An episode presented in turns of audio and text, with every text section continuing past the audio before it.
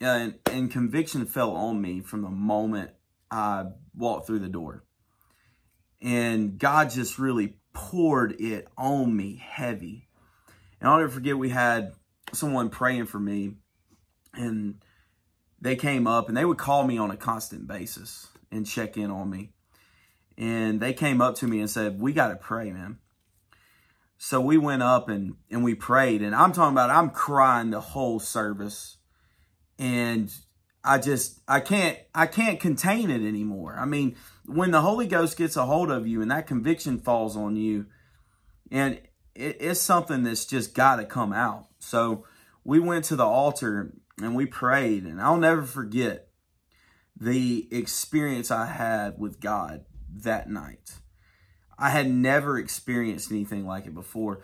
I grew up in a more conservative Baptist church and and I some of the things that you know go on in these non-denominational Pentecostal churches, whatever you want to label them as, um, I just wasn't digging any of it. But God said, you know what? I, I'm going to show you how real the supernatural power of God is. So He laid it on me. And I remember getting up and just, there was such a peace in me and such a joy in me and uh, such clarity. And I remember getting up and going out, and I used to have a terrible foul mouth, and I remember leaving, and and that those things were stripped from me completely. Um, I remember the one thing I struggled with still was my anger, but not the same. It was one of those things when I got angry, I fell under conviction. So it wasn't I just got angry and I felt better. I've got angry and fell under conviction. Um, and God worked that out in me. And there's times where I rise up in my flesh still. You know, we, we fight that. Paul says we must die daily. Um, and there's days that I fight that, and there's times I fight that. But I'll just never forget how impactful my experience with God was that night.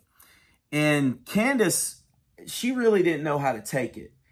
And I remember I called I my pastor. Seen little blips of Tim, like things would get really bad, and Tim would like watch his mouth for a while. He would, you know, he would clean up, so to speak, for a little while. So for me, like I was already to a point where I'm like, this is great, but I've already seen this before. Yeah, she, I, I guess, you know, it is. And, and people say this is easy for somebody to put on a show for a little while.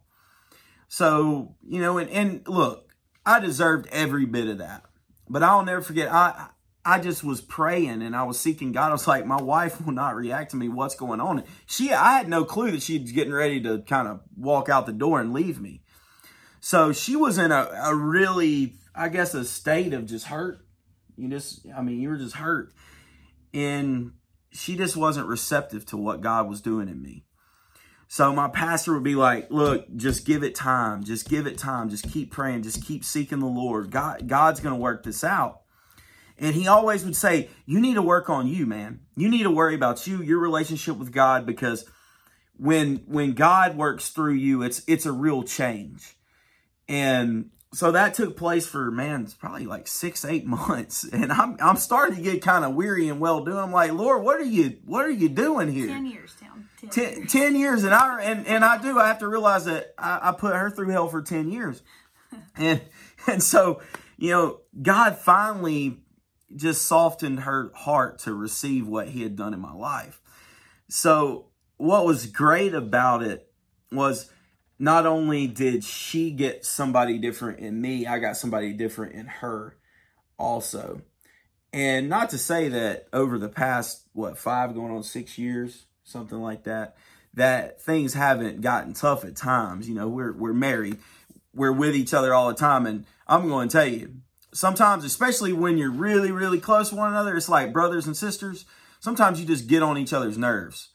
And well, we've been together long enough that we we know what pushes each other's buttons. yeah, and sometimes we take advantage of that. And even this week, you've been really great in quarantine because I'm working from home still, teaching, and there's so much that that we're doing still working from home.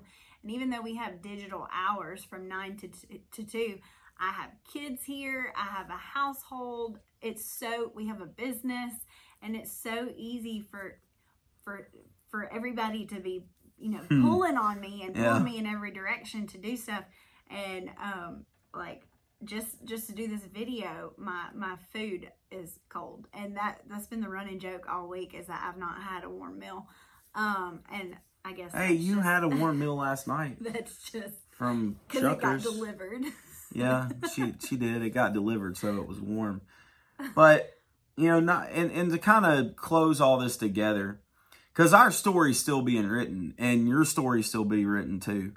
Um, when I look in Genesis and I see where you know Adam names all the creatures, and he and he's he's kind of looking for his his helpmate, his spouse. He couldn't find anyone, so God put him in a deep sleep and God created Eve for him. And God's created an Eve or an Adam for you. right. Um, each and one of each and every one of us has somebody that God's ordained for us. A lot of times when we go after what we see in the flesh or what we see on TV, what we think a good spouse looks like, whatever, um, You were just fortunate to get the whole package. I was, I was. I, I got the whole package. I'm kidding. Um, but she got the whole package too. That's all I got to say. She, she got the whole package too. But it took time. And sometimes we just have to be patient. Um, God is doing something in and through our lives, and it's not about us at all. It's about Him and about His glory. So we just have to be patient. We have to sit back. In Habakkuk chapter 2, it talks about a watchtower. And in order to get to the top of that watchtower, you got to take the first step. You have to obe- be obedient to God's will. So once you get to that place where you can see out, you know, watching is, is action. So you have to be actively looking, you know. And once once you see it, God gives you confirmation. It says that the vision will come down and you're supposed to write that vision down. So one thing you can do, I mean, we wrote this down. we, we did write this just, down. Just in January. We this, did. This got written down. This did. There's something spiritual about Writing, writing some it down. down. Right. So write down what God puts in your spirit. write down your prayers. Right. And and write down what what God wants you to have in a spouse. So you know, pray about it. Don't just write down what you want in a spouse. Write down what God has placed in your spirit to search for in a spouse. So that's really what you need to do. You need to allow God to lead you in who your spouse is. It's not about who you choose, it's about he, who he chooses for you. Because at the end of the day, it's not about our will, it's about God's will. Just like with our story, you know, the, her family not necessarily liking me. Well, you know what? That's part of it.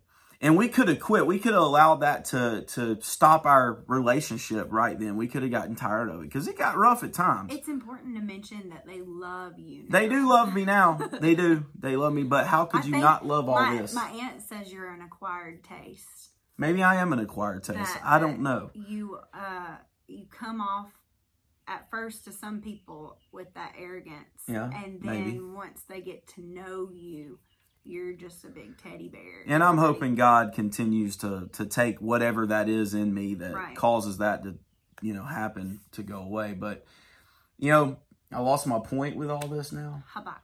Habakkuk. So anyway, write down what God puts in your spirit and allow God to choose your spouse. And when things come against you and what and when things come against your relationship, don't just quit. It's so easy to quit. But man, why quit? Why not just stop and take a pause?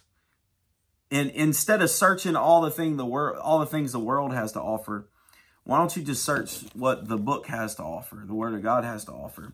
And going back to that, you I'm sorry I interrupted you, but You're good. but you said God will get the glory in it all. And it would have been so easy to say, well, Tim got his anger under control. Tim got his mouth under control.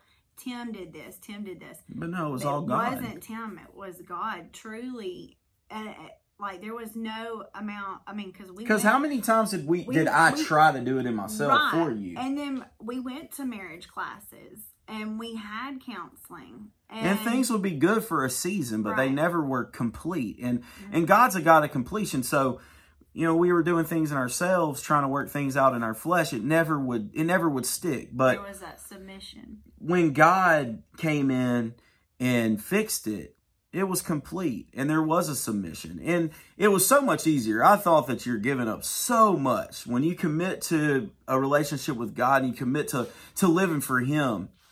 You think you're giving up so much, but you're gaining so much. Man, I, I can I can pop you know a cold beer and drink it and drink a few of them and be drunk for a little while, but man, the joy of the Lord is so much better than that. You know, I can I can go to a doctor and they can prescribe me some kind of medication for depression, anxiety, whatever it is, but man, the the the joy and the peace of the Lord is so much better than than those things. So there's always that balance, you know. Don't go to the world for for what you need. Go to the Lord. He's going to everything he gives you is going to be final. It's going to be complete. It's going to stick. What the world has to offer you is temporary. So and the word talks about that. You know, are we are we looking for the the uh, eternal things or are we looking for the things that are, are of the world? I'm trying to go for the eternal things. That's that's what's important. It's the eternal things of life. So, you know, everything we do should be focused on, you know, how how is this going to affect my my eternal life later down the road. So, anyway, we'll we'll end with that. We love y'all. Y'all continue to stay plugged in and listen to us. We're not that great probably, but maybe we we will get better. Pray that God touches us and anoints us to to spread the gospel and to reach people. And whoever he wants us to reach will reach. But continue to pray for us. We're praying for y'all. Right.